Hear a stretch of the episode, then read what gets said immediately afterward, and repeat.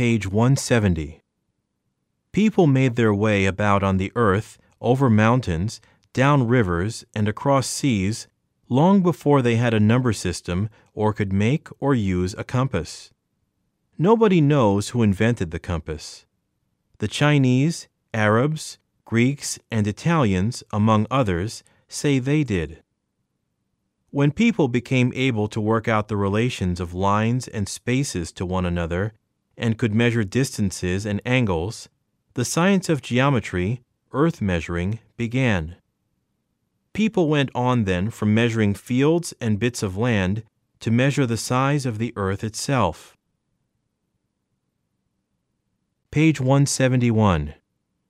The Greek scientist Eratosthenes 276 to 194 BC, was the first man to work out the size of the earth.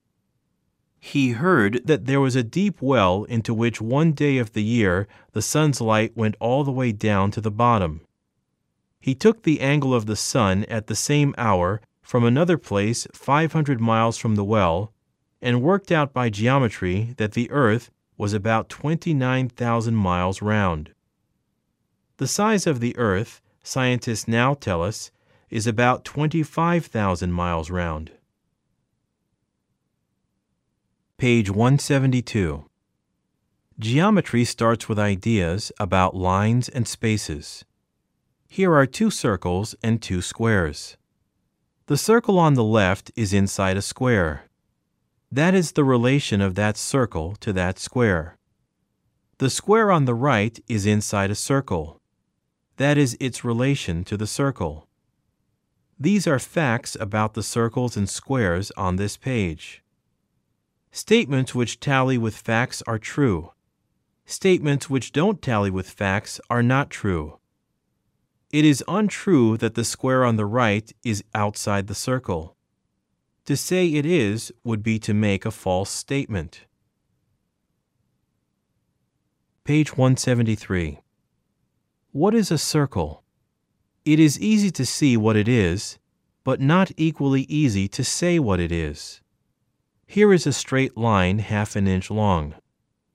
If you could turn the line right around like the hand of a watch, it would have covered a circle. One end of the line would have to keep in the same place while the rest of the line was turning. Here is another line the same length. It is half an inch long. If you could pull it down like a map on a roller, a distance equal to its own length, then it would make a square with sides half an inch long. This is not a square though its sides are equal. Why not? Because its angles are not right angles. This is not a square though its angles are right angles. Why not? Because its sides are not all equal. Page 174. Six thousand years ago in Egypt, there were people who saw how to measure their land through their knowledge about squares and triangles. How large is this square? What is its size?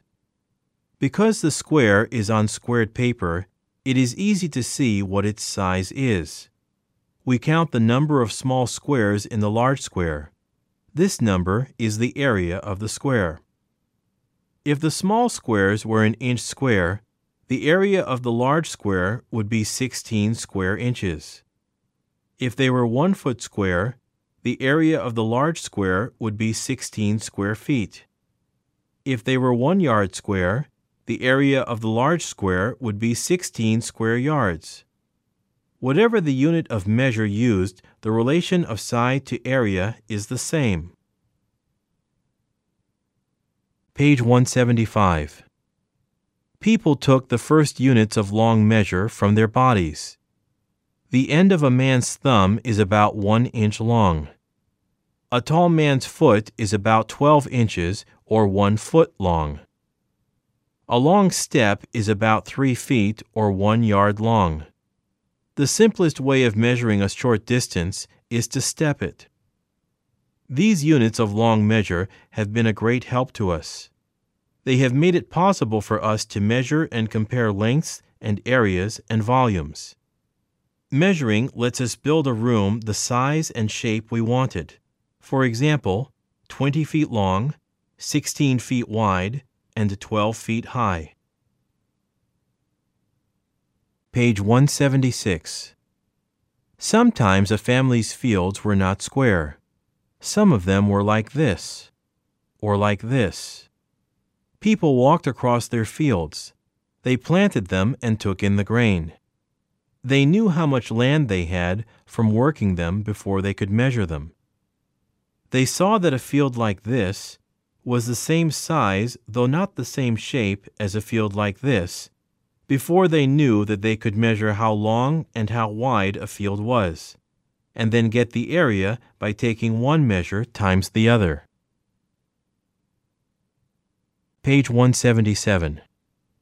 They saw that they could get half a field in this way, or in this way, before they knew how to measure rectangles or triangles. Can you see whether these two fields have the same area? Put in lines to prove that they are or are not equal in area. The answer is at the bottom of page 178. Page 178. Here is a right-angled triangle. The two shorter sides are 3 and 4 units long. How many units long is the longest side? Can you tell without measuring? How?